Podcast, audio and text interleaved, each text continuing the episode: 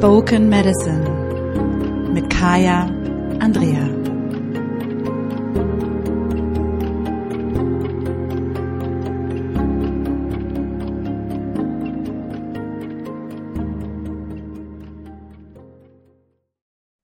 Hallo und herzlich willkommen zum Spoken Medicine Podcast. Mein Name ist Kaya Andrea und ich bin dein Podcast-Host.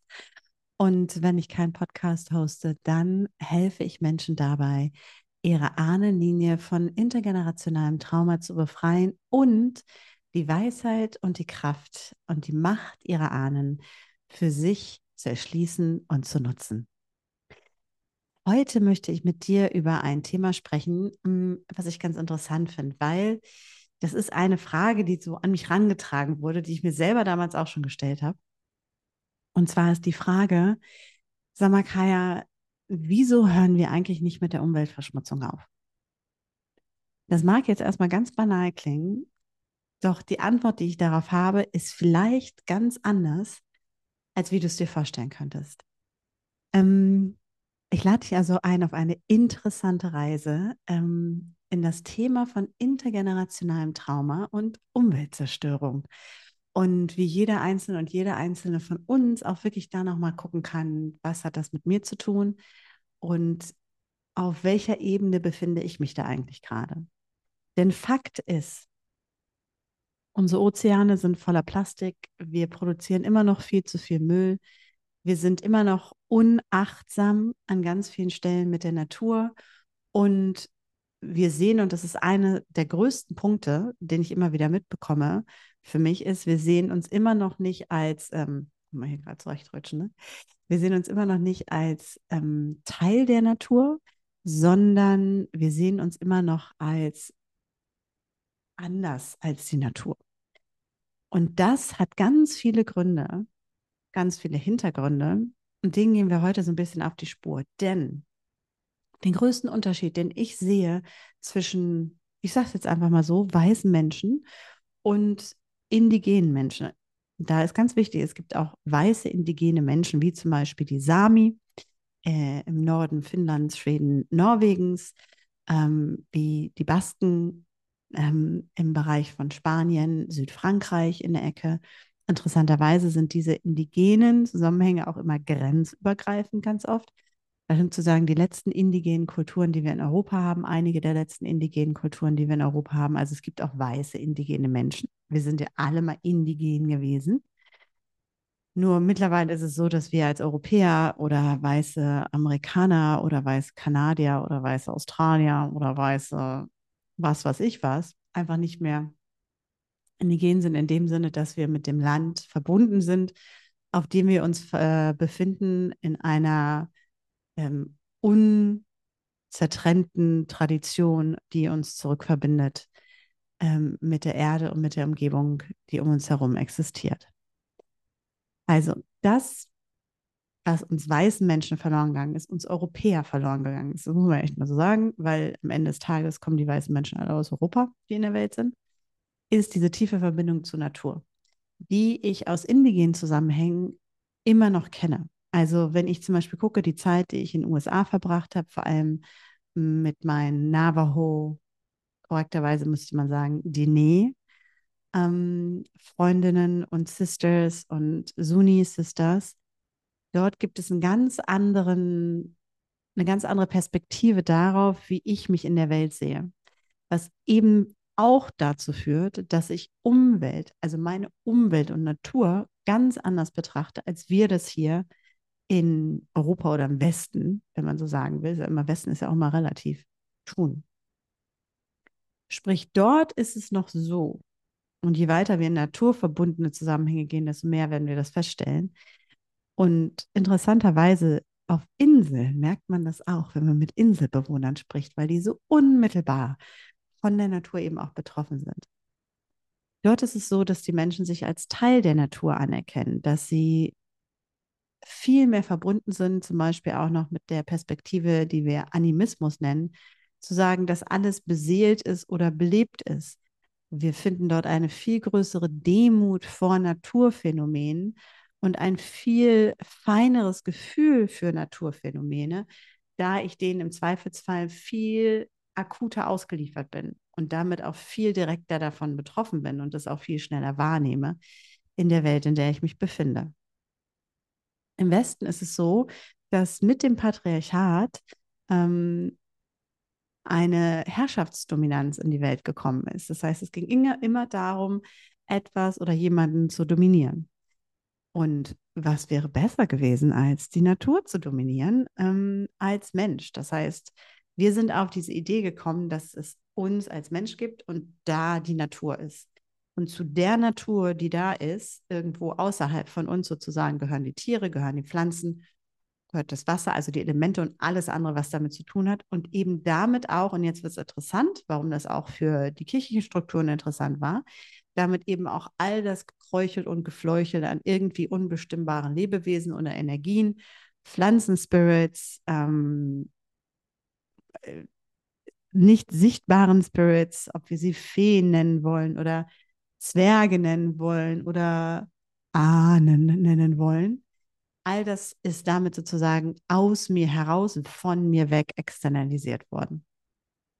Ein Hintergrund dessen war, dass es ähm, mit dem Umschwung in der spirituellen Perspektive einen Umschwung gab vom Feminin zum Maskulin. Denn wir hatten damals die Erdgöttin, das heißt, wir haben die Erde, und zwar die Erde als ihr Ganzes, als unsere Mutter angesehen. Und zwar nicht als Mutter jetzt im gegenderten Sinne, äh, dass sie unbedingt Frau sein musste, obwohl die Frau durchaus auch die Verkörperung war, sondern eher als dieses nährende Wesen, ohne dass wir eben nicht überleben. Denn die Erde nährt uns. Fakt ist es. Die Erde nährt uns und das, was uns die Erde gibt, ist, er nährt uns. Und es war immer klar den Menschen vor tausenden von Jahren, dass wenn wir die Samen in die Erde geben, wir sie eben in die Erde geben und dass daraus neues Leben entsteht kurzer Exkurs dazu, zu merken, wie sich das noch heute in der Sprache wiederfindet. Die eine oder andere hat es vielleicht schon mal gehört von mir. Das Betten und das Beten ist alles erdbezogen. Das heißt, das Beet, was wir machen, leitet sich ab von dem Bett, auf dem wir gelegen haben, was früher einfach wirklich der reine Boden war. Menschen hatten noch keine Betten. Und das Beet ist sozusagen dort, wo die Pflanzen gebettet werden. Und Beten ist damit eben auch im Wortursprung ein Gespräch mit der Erde. Das heißt, ich wende mich der Erde zu und bitte um etwas, beziehungsweise gehe in Zwiegespräch mit ihr. All dies hat dazu geführt, dass die Menschen immer geguckt haben, wie es ihrer Umgebung ging, weil sie sich als Teil dieser Umgebung gesehen haben weil sie wussten, wenn meine Umgebung, wenn die Natur, die Erde leidet, dann leide auch ich. Mit dem Patriarchat, mit diesen Dominanzstrukturen, mit der Idee auch von Privatbesitz, hat es sich verändert, dass es darum ging, die Natur zu kontrollieren. Und dann natürlich auch das Biest in uns, also unsere Natur zu kontrollieren. Wir kennen das als Zölibat in der katholischen Kirche beispielsweise. Wir kennen das als äh, Verdammung von Lust und Sexualität der Frau. Ähm, wir kennen das auf vielen, vielen Ebenen. Jetzt kann man natürlich sagen, Kai, was hat das denn jetzt mit Umweltverschmutzung zu tun? Und das ist nämlich genau der Punkt, dass wir beim Thema Umweltverschmutzung oder Naturzerstörung nicht weit genug gucken. Denn das, was ich alles gerade erzählt habe, das sitzt uns im Nacken, das sitzt uns im System, das sitzt uns im Epigenom ähm, wenn wir so sagen wollen. Und das sind Verhaltensweisen, die so tief drin sind und Gedankenmuster, die so tief drin sind, dass es ganz schwer fällt, ganz oft schwer fällt, aus diesen auszusteigen. Denn was ist die Konsequenz, wenn ich daraus aussteige? Was ist das, was dann passiert? Was mir über Jahrtausende eingetrichtert wurde. Ne, dass ich dann, wenn ich es nicht schaffe, die Natur zu kontrollieren, dann bin ich ein Loser, dann bin ich nichts wert und so weiter und so fort. Das heißt, dieser Schritt auch zurück wieder zur Natur und uns als Teil von dem zu sehen fordert uns dazu auf, den Urschmerz anzuerkennen, der dahinter steht, dass wir eben von einer, ich sage jetzt mal, erdverbundenen Spiritualität zu einer himmelsverbundenen Religiosität gekommen sind. Wie das passiert ist und da reinzugehen, und das machen wir zu wenig. Und das ist so ein ganz großer Aspekt, weswegen ich glaube, dass dieses ganze Thema mit der Umweltverschmutzung auf ganz vielen Ebenen natürlich logisch und faktisch. Wir brauchen da gar nicht drüber zu reden. Wir wüssten alle, was zu tun ist. Und ich weiß auch, dass da ganz viel natürlich auch ähm, wirtschaftliche Interessen hintersteht und Lobbyismus hintersteht. Ähm, und dass es ein ganz gefährlicher Individualismus ist, der da gemacht wird, dass der Konsument äh, in die Einzelverantwortung gezwungen wird, obwohl es eine systemische Verantwortung sein müsste und es politische Entscheidungen sein könnten, die getroffen werden, die auf einer Ebene getroffen werden würden, die wirklich einen Unterschied machen. Denn am Ende des Tages, ja, macht es einen Unterschied, wenn ich die einzelne Flugreise nicht nehme. Aber solange Jeff Bezos in seinem Privatjet äh, so viel hin und her fliegt, äh, so viel werde ich in meinem Leben gar nicht mehr fliegen können. So viel werden wir zusammen wahrscheinlich alle noch nicht mehr, mehr fliegen können. Ähm, noch hat der Podcast ja keine Millionen Hörer. Wer weiß, vielleicht kommen wir da irgendwann hin. Ähm, und uns auch wirklich diese Verhältnismäßigkeiten klarzumachen. Das andere, was ich sehe, ist eben auch, dass wir den Schmerz, der damit verbunden ist, was mit der Erde passiert, nicht fühlen wollen oder können, weil wir uns eben nicht mehr mit der Erde verbunden haben, weil wir uns als etwas anderes sehen. Und damit ist dieses ganze Leid in der Natur, dieses ganze Leid der Tiere, der Pflanzen wird externalisiert. Und wir tun so, bewusst, unbewusst, als ob uns das nicht betrifft. Weil wir haben ja die Macht, wir dürfen die Erde ja beherrschen, wir können sie kontrollieren. Die Triebe können wir kontrollieren, das Unbewusste können wir kontrollieren, das Wilde können wir kontrollieren. Ne? Die wilde Frau wollen wir kontrollieren, die wilde Natur wollen wir kontrollieren. Und ähm, es gibt eine ganz interessante Theorie, äh, die ich mal gehört habe von einem afrikanischen Älteren. Und der hat zu mir gesagt, solange die Männer das Thema mit ihren Müttern nicht lösen, werden sie nicht aufhören, Mutter Erde dafür zu bestrafen. Ich habe im ersten Moment gedacht, hm, und dann habe ich gemerkt, da ist was ganz Wahres dran. Und dann kommen wir nämlich jetzt in die nächste Ebene. Das eine ist unsere Ahnengeschichte, ne? also die Art und Weise, wie wir die Welt sehen. Das nächste, und das ist der nächste Teil, ist, was wir unbewusst ausagieren, weil eben in uns tief drin doch immer noch dieser Moment ist, dass die Erde unsere Mutter ist. Ich glaube, weil das so eine tiefe Wahrheit ist, die ja interessanterweise gegendert oder nicht gegendert in ganz vielen Kulturen existiert, überall auf der Welt, dass die Erde auf jeden Fall als ein nährendes Element angesehen wird ähnlich einer Mutterfigur. Und wir wissen, wie konfliktreich die Beziehungen zwischen Männern und ihren Müttern sein können. Wir wissen auch, dass Frauen das Patriarchat mit aufrechterhalten, indem sie ihren Söhnen bestimmte Sachen nicht gestatten, indem sie sagen, beiß die Zähne zusammen, indem sie sagen, ähm, ach, jetzt heul mal nicht, ne? Das muss ja nicht sein. Das heißt, da machen wir natürlich äh, kollektiv nichts besser als Männer, die nach einem Patriarchat ähm, gegen Frauen agieren, weil es Frauen sind, die Männer in diese Strukturen eben auch noch reinbringen. Nicht jede Einzelne, die hier zuhört äh, und gleichzeitig noch ganz viele Frauen. Ganz oft auch gar nicht bewusst, ganz oft auch gar nicht bösartig und gleichzeitig passiert es. Das, was also dann da liegt, dieser Schrei nach Aufmerksamkeit, dieser Moment von, ich nehme mir jetzt endlich, was ich will. Ähm, und auch, das ist etwas, was ich auch immer wieder beobachte in der Erziehung von Söhnen, dieses Privileg, ich darf mir alles nehmen, was ich möchte. Wenn wir damit aufwachsen und damit groß werden, dann werden wir die Ressourcen der Natur weiterhin ausbeuten.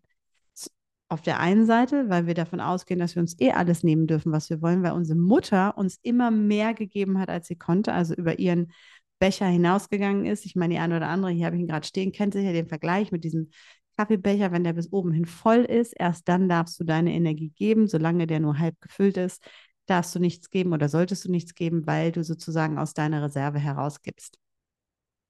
Und wir wissen, dass Mütter lange, lange Zeit und immer noch, ich beobachte es auch immer noch, äh, dass es tief in uns drin steckt. Und auch das ist meiner Meinung nach ein altes Ahnenprogramm, dass Mütter über ihre Ressourcen hinausgeben, weil sie einfach so sehr gefordert sind an so vielen Stellen in unserer Gesellschaft, ähm, dass am Ende des Tages ganz oft nichts mehr übrig bleibt für sie selber.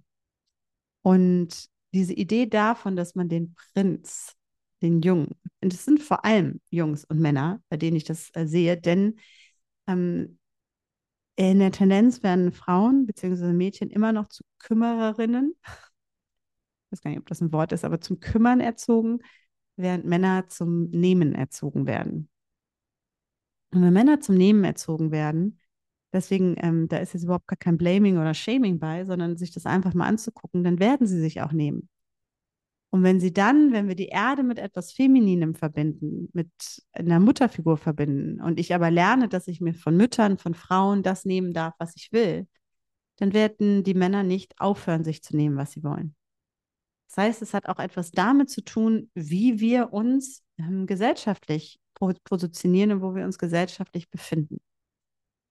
Meine These ist also, dass ich glaube, dass ein Teil, warum wir weiter so machen, wie wir machen, nicht nur die intellektuelle Überforderung ist, ähm, nicht nur das Unwissen ist, nicht nur das verzweifelte Konsumieren, ähm, um irgendwelche Gefühlszustände zu verbessern. Das ist alles gehört damit zu. Und gleichzeitig merke ich immer wieder, dass eben dieser epigenetische Aspekt nicht zu unterschätzen ist dass dieser traumatische Aspekt, der dahinter steht, nicht zu unterschätzen ist. Es sind ja nicht nur persönliche epigenetische Themen, sondern wirklich kollektive epigenetische Themen, mit denen wir uns hier auseinandersetzen. Solange wir den Frieden mit unseren Müttern nicht schließen und damit auch den Frieden mit der Erde nicht schließen, werden wir nicht in Frieden mit der Natur kommen Solange sehen wir uns nicht als ein Teil des Ganzen, denn wir müssen uns ja die ganze Zeit abgrenzen. Wir müssen ja die ganze Zeit in Kontrolle gehen. Wir müssen ja, solange wir in der patriarchalen äh, Dominanzstruktur stecken, den anderen, das andere, die andere kontrollieren. Also ist der Recht des Stärkeren nach Darwin, huhu. Ist ja mittlerweile auch alles widerlegt, das aber ist egal. Alle glauben immer noch, dass es so ist, dass es das Recht des Stärkeren gibt in dem Sinne.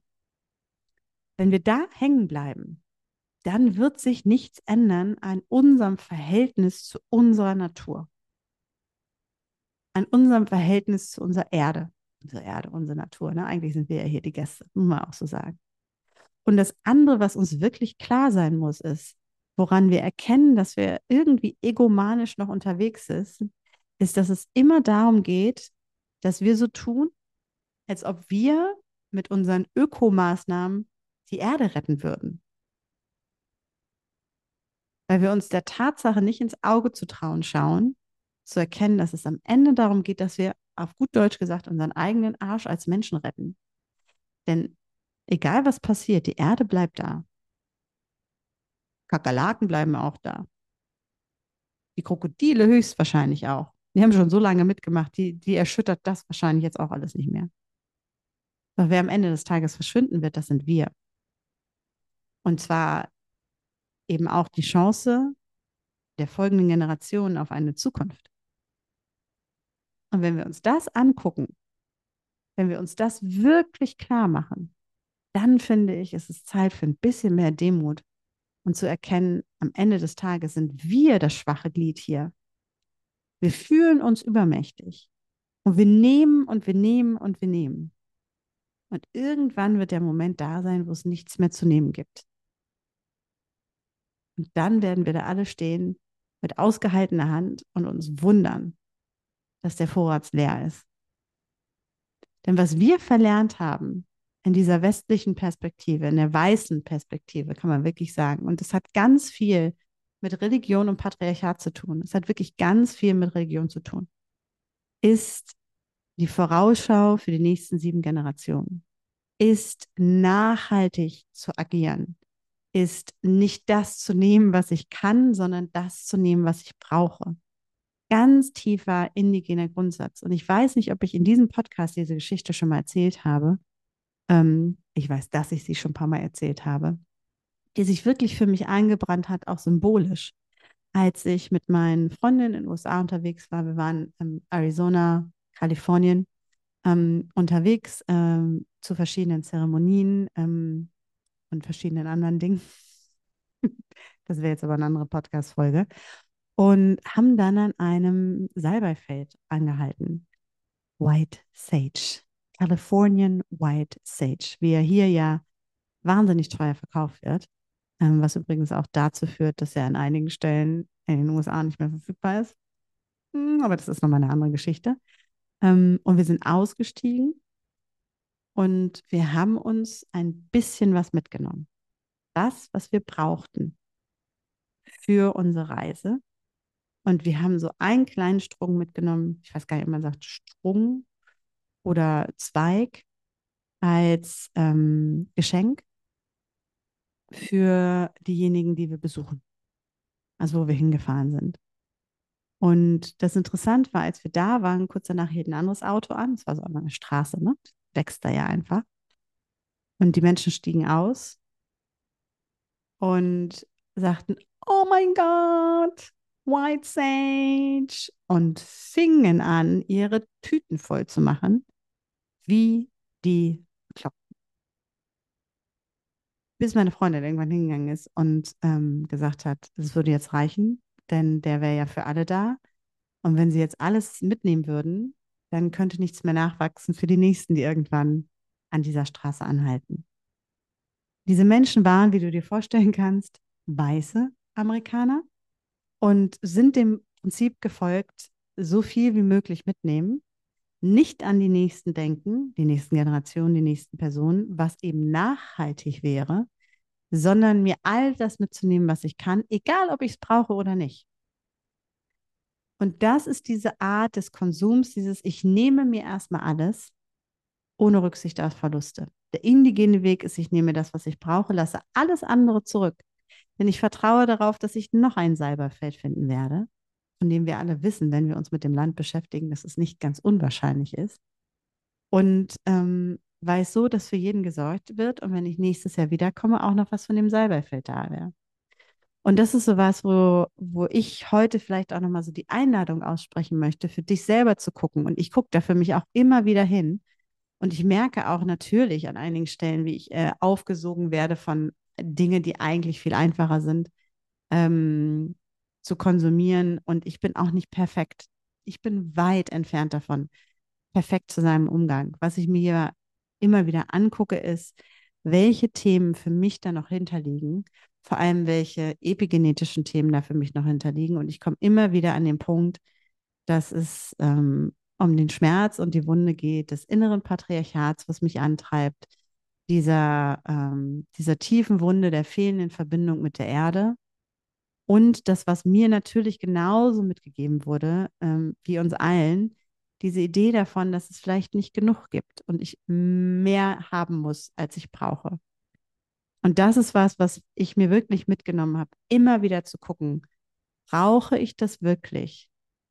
Ist das, was da jetzt vor mir steht, und es kann was sein, was ich kaufe, das kann was sein, was ich in der Natur abernte, äh, das kann was, was ich was sein, immer wieder zu gucken, brauche ich das wirklich? Und mich immer wieder daran zu erinnern, dass ich mit meinem Verhalten darüber entscheide, wie die Welt für die zukünftigen Generationen aussieht dass mein vermeintlicher, in Anführungsstrichen, Verzicht, der ja eigentlich kein Verzicht ist, weil ich es ja nicht brauche, sondern weil ich mir nur die Taschen voll machen würde für eventuell oder weil ich mehr als genug will oder, oder, oder, was übrigens auch ein toxischer Satz ist, genug reicht. Wir brauchen nicht mehr als genug, brauchen einfach nur genug. Wenn jeder genug hat, ist für alle gesorgt.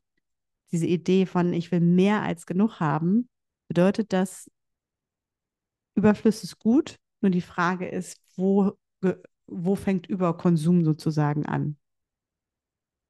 Wenn ich also merke, das ist das, was ich brauche, ich brauche nicht mehr, und dann Nein sage, werde ich in dem Moment zu guten Ahnen.